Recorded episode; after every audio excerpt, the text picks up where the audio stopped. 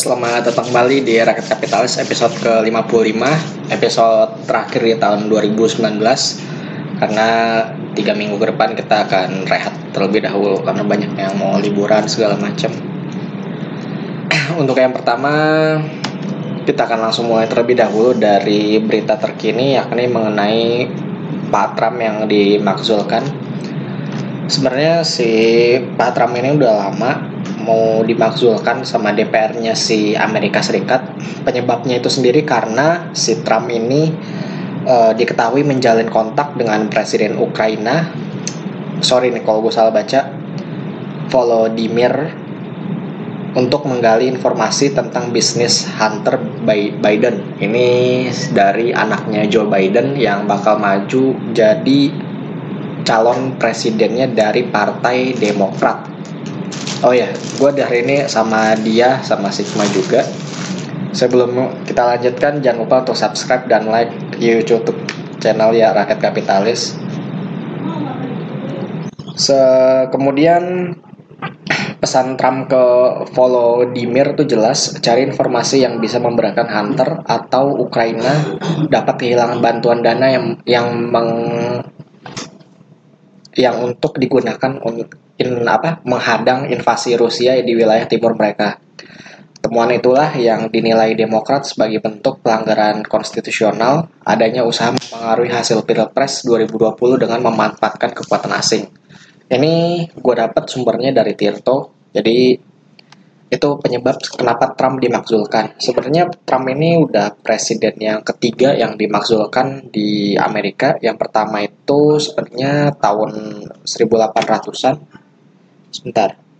Yang kedua itu adalah Bill Clinton di tahun 98. Itu karena ada skandal uh, perselingkuhan presiden Bentar, yang pertama itu di yang presiden pertama yang dimakzulkan itu adalah Andrew Johnson di tahun 1868. Itu karena perang sipil yang wilayah utara mas selatan dia dimakzulkan. Yang kedua si Bill Clinton karena perselingkuhan. Yang ketiga Donald Trump yang diduga hmm, mencari apa? Ne, apa sih? Ada mata uh, dia menggunakan si presiden Ukraina untuk menjadi mata-mata dari pesaingnya yakni Joe Biden. Nah, untuk selanjutnya mungkin Sigma ada ini. Setelah dimakzulkan ini prosesnya apa lagi sih sebenarnya? Prosesnya itu kalau nggak salah Iya, apa sih kan karena gini loh di Amerika Serikat itu sistemnya bicameral yakni sistemnya sama kayak di Indonesia bicameral kalau di Indonesia itu ada MPR dan kalau majelis tingginya dan ya majelis rendahnya itu adalah DPR dan DPD kalau di uh, Indonesia. Nah, kalau misalnya tugas MPR itu kan di sini untuk melantik presiden dan memberhentikan presiden, tapi atas dasar uh, usulan dari DPR dan DPD-nya setahu gue gitu ya mau koreksi kalau salah terus kalau di US juga sebenarnya sama. Kalau di DPR-nya Amerika Serikat itu dikuasai oleh uh, Demokrat makanya si Trump ini bisa dimakzulkan karena mayoritas de, uh, dari DPR-nya si Amerika Serikat itu isinya orang-orang Demokrat. Makanya uh, si Trump ini berhasil dimakzulkan nah dari si DPR ini nanti naik lagi ke uh, senatnya. Ya gitu ya. Nah dari senatnya itu nanti uh, diambil voting lagi apakah si presiden Donald Trump ini atau Pak Trump ini layak di man apa makzulkan atau tidak? Dan dari peristiwa dan dari peristiwa berkaca peristiwa dua sebelumnya itu nggak ada yang berhasil dimakzulkan setelah maju ke senat. Baik pun Andrew presiden yang 1868 Pak Andrew Johnson maupun si Bill Clinton itu nggak berhasil dimakzulkan karena uh, untuk yang kasus 2019 ini si Trump ini uh, republiknya itu berhasil memimpin di Senat. Jadi mayoritas di Senat itu adalah suaranya si uh, Republik di mana itu partainya si Pak Donald. Dan kemungkinan besar bahwa si Pak Donald Trump ini nggak kemungkinan kecil akan di impeach oleh senatnya mereka karena mayoritas itu dikuasai oleh kubu ya Republik kecuali ada 20 uh, orang senat dari kubu Republik yang membelot mendukung uh, pemakzulan si Pak Donald Trump. Jadi untuk sementara sih Trump kemungkinan besar masih akan memimpin sampai uh, pemilihan umum 2020 dan kemungkinan besar akan kembali menang di 2020. Ya kan? Iya, prediksinya sih gitu. Prediksi. Karena, karena sekarang yang apa sih namanya?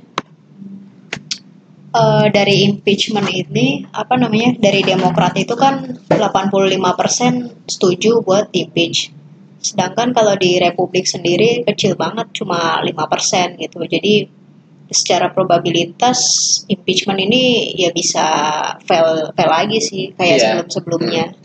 Dan sebenarnya masyarakat Amerika Serikat juga sebenarnya yang setuju si Trump di impeach ini cuma seingat gue ya cuma 35% doang dari survei. Jadi banyak orang Amerika Serikat tuh pada nggak setuju ada impeach impeach kayak gitu sebenarnya. Mereka juga nggak pengen ada impeach impeachment kayak gitu. Jadi ya kemungkinan besar si Pak Trump akan terus melenggang terus sampai 2020 dan akan kemungkinan akan gagal sih dimakzulkannya. Tapi Oh. ya dia mencatatkan sejarah sebagai presiden ketiga yang dimakzulkan oleh DPR-nya Amerika Serikat. Oke. Selanjutnya kita bahas mengenai saham termurah di Bursa Efek Indonesia. Balik ke market lagi. Ia balik ke market lagi. Yang pertama itu adalah Temas, eh, Tempura Mas. Yang kedua Adikarya. Ketiga ada Sril. Keempat itu adalah Wom Finance, Wahana Otomitra Multi Arta. Yang ketiga adalah KBLM, Kabelindo Murni. Yang keempat itu, eh, sorry, gue ngaco kayaknya kayak yang kelima itu adalah Budi, Budi Strash and Sweetener. itu kan Oh, keenam ya, sorry. Ah, AGII yang ketujuh, Aneka Gas Industri, yang kedelapan itu adalah ISSP, Steel Pipe Industry Indonesia. Ini berarti termurah dibandingin sama sektornya atau Dari seluruh indeks, yang dari seluruh IISG sih kalau gue lihat ya. Tapi ini versinya gua sih, versinya Oh. kita sendiri gitu loh. Bukan versinya secara umum. Ini versi kita sendiri aja ya. Ini pilihnya sih agak-agak ya PI-nya di bawah 20, PBV-nya kurang dari satu, market cap-nya nggak dia terlalu diperhatikan sih sebenarnya. Nah kalau kita lihat di sini, eh, di mana saham-saham yang cenderung murah ini total return-nya itu eh, cenderung turun. Yang pertama itu emas turun 38%, ADI turun 21%, Sril turun 25%, Wom Finance itu turun 5%, tapi KBLM naik ya, ini salah nih, harusnya nih putih. KBLM naik 51,6%, Budi itu naik 13,7%, AGI itu turun min 8,25% dan ISSP malah plus 111%. Jadi meskipun beberapa di saham ini ada yang udah naik cara luar biasa, tapi PI dan PBV-nya masih tergolong murah dan bahkan di bawah 0,5. Contoh kayak KBLM ini udah naik 51% tapi PB, PBV-nya masih 0,4%. Terus Budi ya memang baru naik 13%, PBV-nya masih 0,4. Kemudian ISSP udah naik 111%, PBV-nya masih 0,4 dan PI 8. Oleh karena itu ini bisa kita jadikan salah satu ya apa ya nemu hidden game saja sih sebenarnya kalau kayak gini. tapi dicek PI sektor juga sih buat bandingin. Apakah di sektornya tersebut PI-nya juga jangan merendah semua ya? Iya. Kita juga belum apa nggak sempat ngecek untuk per sektornya nih benar-benar dia paling rendah atau gimana. Cuman ini sih dari apa ya? Dari screening secara kasarnya aja lah. Jadi perlu diteliti terlebih dahulu. Tapi kalau menurut gue pribadi sih salah satu yang menarik sebenarnya Budi sih. Budi ini kerjanya konsisten. Mungkin nanti next eh, episode depan atau episode eh, selanjutnya mungkin kita bisa bahas si Budi ini sendiri sih. Iya, Budi ini apa sih sektornya Budi? nanti kita bahas deh. Nah, yang pertama kita bahas dulu profil dari Temas, yakni Temas ini adalah pelayaran tempura emas. Ya, bidang usahanya itu adalah eh, shipping atau pelayaran Berarti kayak bull gitu bukan sih? Iya kayak Bull, kayak Sochi, terus apa lagi ya? atau Eh, Wins, iya, Kenapa? Wins itu pelayaran kan ya? Wins pelayaran Wintermar. Iya, Wintermar. Nah, untuk berdirinya ini tanggal 17 September tahun 87, eh, kepemilikan publiknya itu sekitar 19% dan temasnya sendiri itu sekitar 80% ya, majority lah. Jadi saham yang dilepas ke publik itu cuma 18,56% kecil ya? untuk temas. Ya sedang sih di kalau kecil kan sekitar di bawah 10 lah. Minimal biasanya tujuh setengah ya, Mbak? Apa? Saham publik. Apa 15? Nggak apa kayaknya 15 deh setahu gue kemudian ada Adi Adi well known company sih harusnya kalian lumayan pada tahu karena proyeknya ada di mana-mana salah satunya ini ada di depan dari tendean tuh lagi ngerjain proyeknya LRT namanya juga nggak asing lagi iya namanya pasti banyak banyak yang tahu lah. Nah Adi ini kan dia mengerjakan konstruksi EPC kemudian properti industri dan investasi. Ini baru juga sih Dumai Tirta Persada nih baru eh, perusahaan barunya dari Adi. Mungkin gua nggak tahu deh ini bakal ini di, Persero juga nih di sini mah ya gua nggak tahu ini belum gua belum belum baca pasti sih ini investasi maksudnya investasi apa gitu kalau investasi yang nggak berkaitan sama bisnisnya kemungkinan besar nih bakal dibubarin juga sih kan sekarang apa nggak sejalan ya Iya, nggak sejalan sama industrinya kan sekarang eh, Pak Erick Thohir, me- kemen- apa, Menteri BUMN kan lagi apa? Lagi gencar-gencarnya untuk merampikan bisnis dan apa? Mengkonsolidasi, mengkonsolidasi perusahaan lah agar sesuai dengan core bisnis dari perusahaan tersebut. Kalau yang empat ini sih lumayan nyambung semua sih ya industri beton ya ada komuter properti persada properti yang masuk terus EPC masuk konstruksi ya bidang utamanya gue dia. pikir ini kayak semanggi gitu ngerti itu cuma gambarnya itu cuma ngambang doang. Kemudian ada Srel nah Srel ini tadi ada ya Iya, Srel ini PI-nya 4,38, PBV-nya 0,66. Pi- Sril ini adalah eh, perusahaan tekstil dan bergeraknya di industri tekstil dan produk tekstil. Kemudian dia ini pemilikannya 60% Huddlestone Indonesia dan publik sekitar 40%. Sril ini juga salah satu perusahaan yang kinerjanya lumayan bagus untuk selama lima tahun terakhir. Cuman entah kenapa sahamnya bergeraknya nggak begitu bagus, bahkan sampai uh, PBV-nya sampai turun habis banget. Padahal dari segi kinerja sih nggak ada masalah apa-apa sih, tapi kan kadang memang kinerja sama harga saham enggak apa ya nggak sejalan. enggak sejalan Ya bisa juga seperti itu. Eh, kan si Israel ini sempat lama sideways, kemudian dia jatuh keluar dari range sideways-nya. Kemudian selanjutnya ada WOM Finance. Nah, WOM Finance ini pertama kali berdiri dengan nama Jakarta Tokyo Leasing.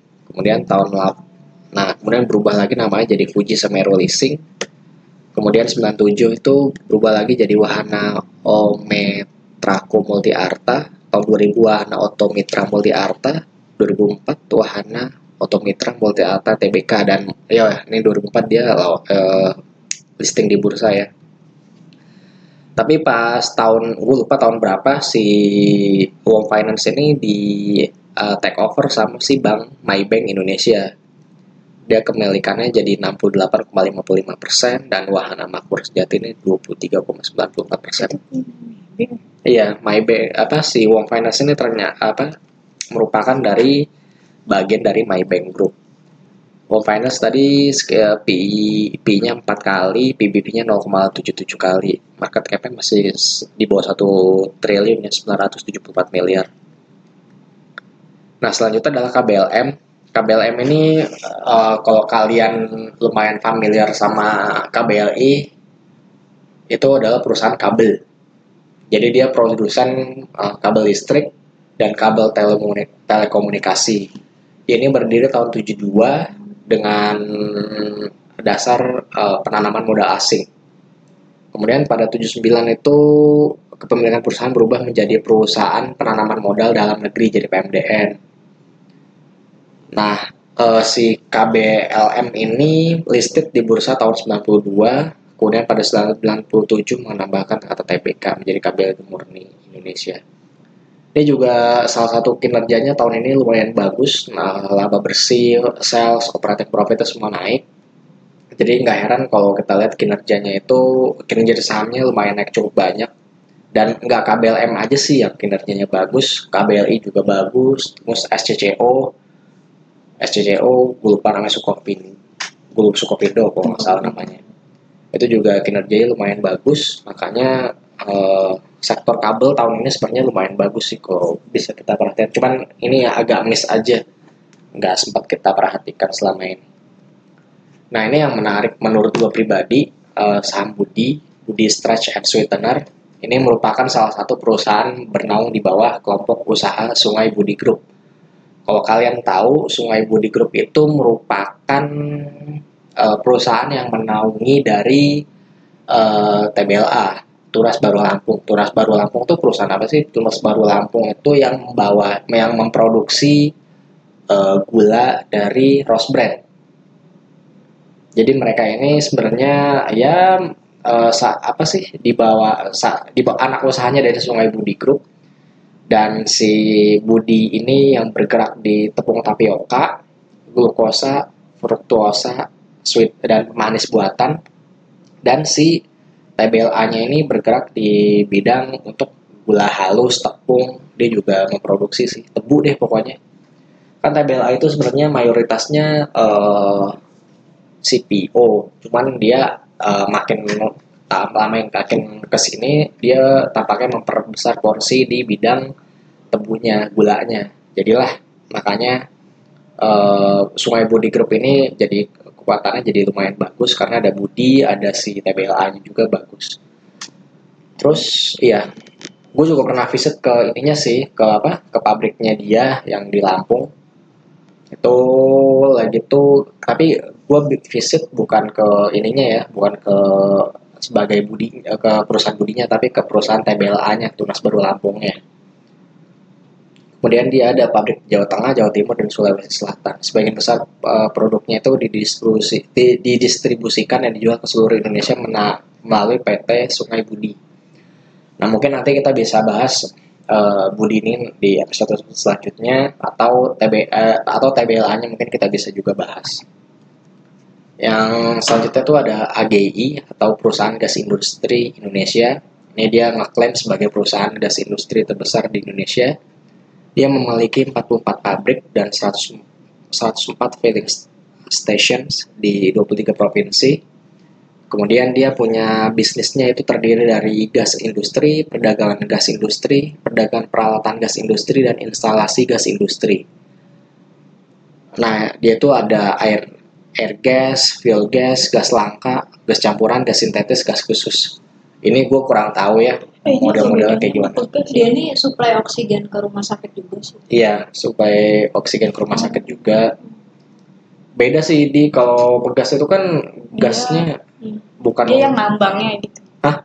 Enggak, maksudnya pegas. Hilir atau hulunya gitu mungkin. maksud lo gimana hilur gimana? Enggak, eh, bedanya. Bedanya? Hmm, mungkin kalau pegas tuh untuk bahan bakar gasin apa yang AG ini untuk industrinya jadi untuk kebutuhannya beda sih. Sepertinya sepengertian gue sih kayak gitu. Ada pendapat lain mungkin? Belum tahu sih. nah gue juga belum terlalu merhatiin apa bedanya sih. Ini gue kan cuma bahas profilnya dia aja kayak gimana gitu. Kinerjanya juga kalau kita lihat lumayan bagus di di 9 bulan pertama 2019 tuh uh, naik 10,5 persen year on year-nya Dia Oh. tuh kalau nggak salah ngambil Apa? gas gas alamnya itu dari mana? hampir hampir nggak ada kos gitu karena gas alam yang kayak kita hirup gini aja gitu Oh. dari sumbernya. Mungkin kalau yang Pegas itu kan mesti Nambang. mesti Nambang, harus yang nggak nambang sih. gitu sih. yang gali lah atau apa gitu ya Ah, pakai pipa segala macem ah. ah dia maksudnya ngambil gasnya Nah, gue nggak tahu prosesnya gimana, cuma kos buat ngambil gas alamnya ini bisa dibilang kecil banget gitu. oh makanya apa gas dari manusia juga bisa bisa mungkin. Mati dong. Iya, Sebenarnya kalau bagus sih, bagus ya perusahaannya. bagus, cuma ya ya harga apa now ya Eh, perusahaan ini dimiliki oleh Samator Group sebenarnya jadi ya kalau misalnya bahas secara singkatnya sih itu apa AGI tadi AGI kalau kita lihat itu eh, PBV-nya 0,59 PB, PI-nya sekitar 18,71 kali. Market cap 1,9 triliun.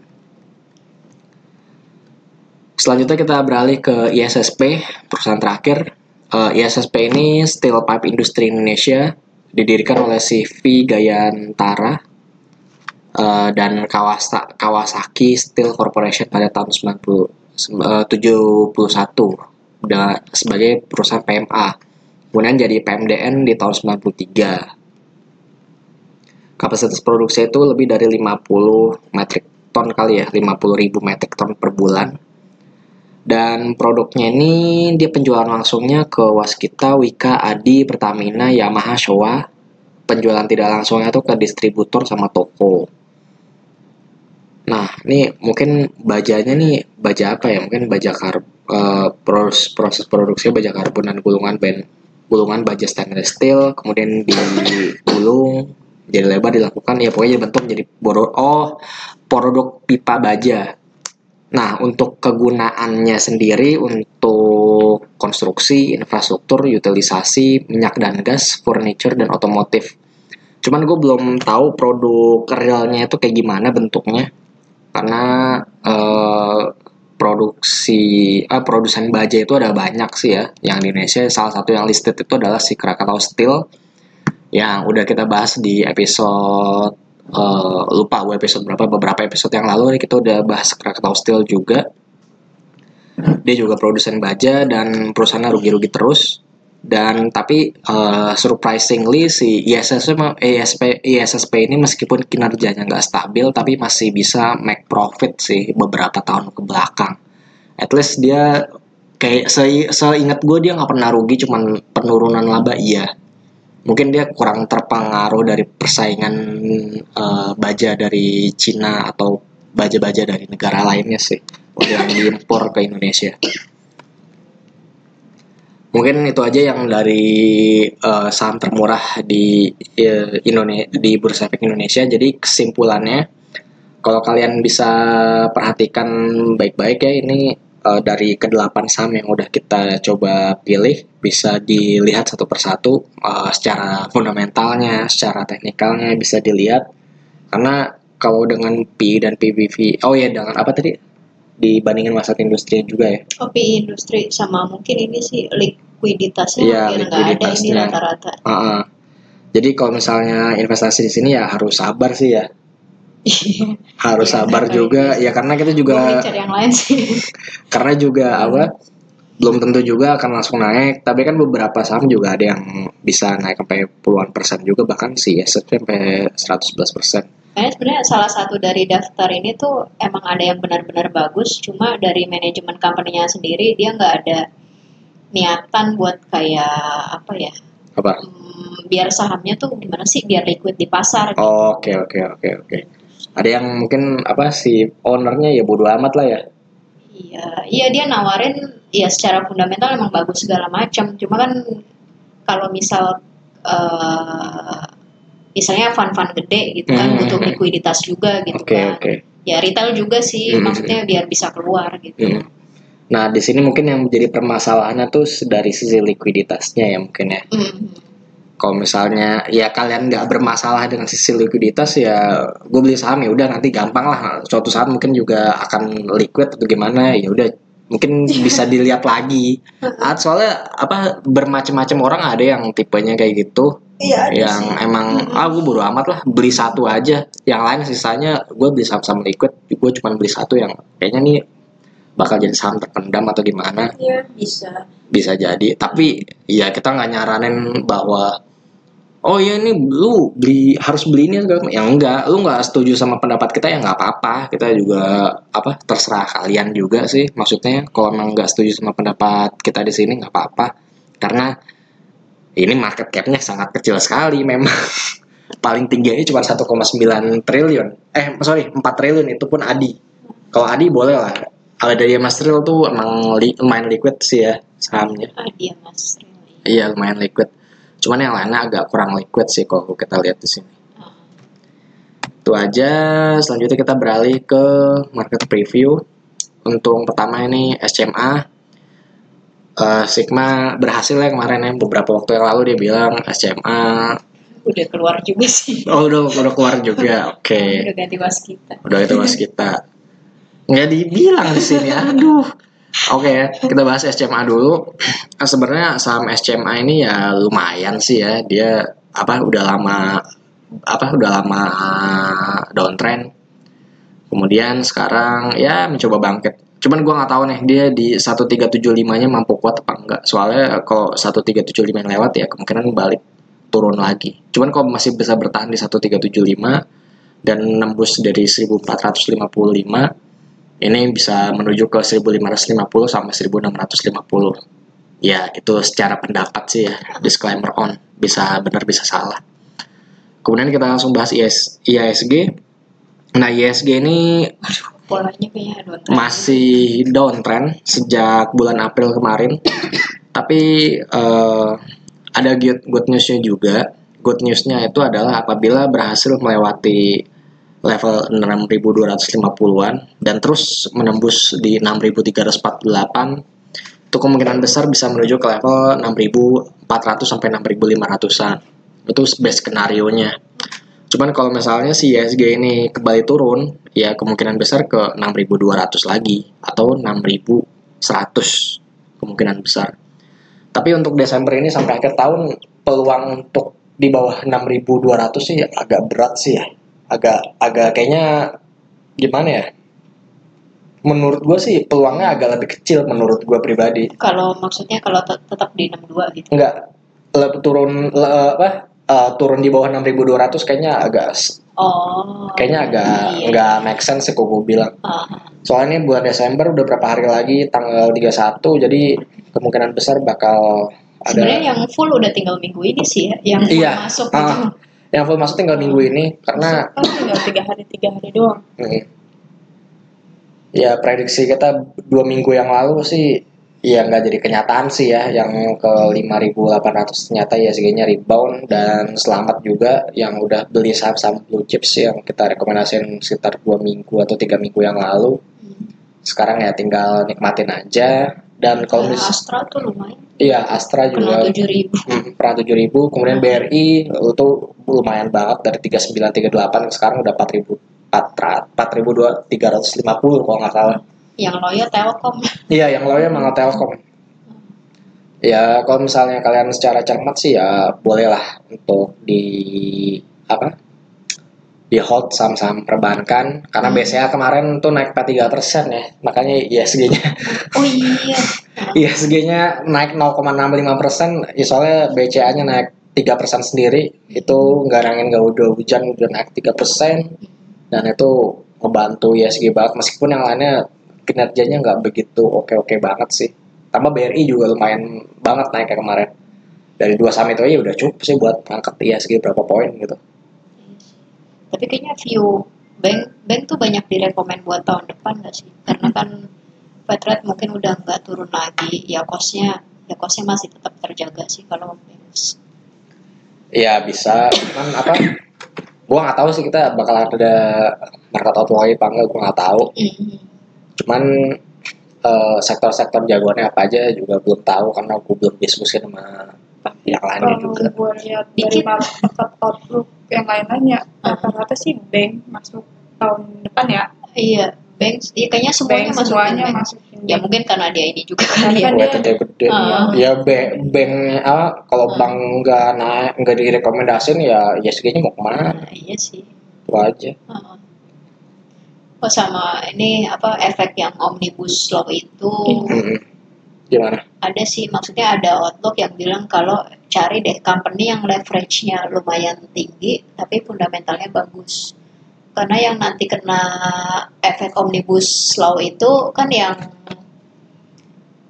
yang banyak ini kan yang banyak apa sih namanya porsi utangnya tuh lumayan banyak gitu. Jadi mungkin itu yang paling banyak ngaruh dari omnibus law Emang, eh, pengurangan kena- pajak itu Oh, maksudnya eh, pengaruhnya di mananya gitu?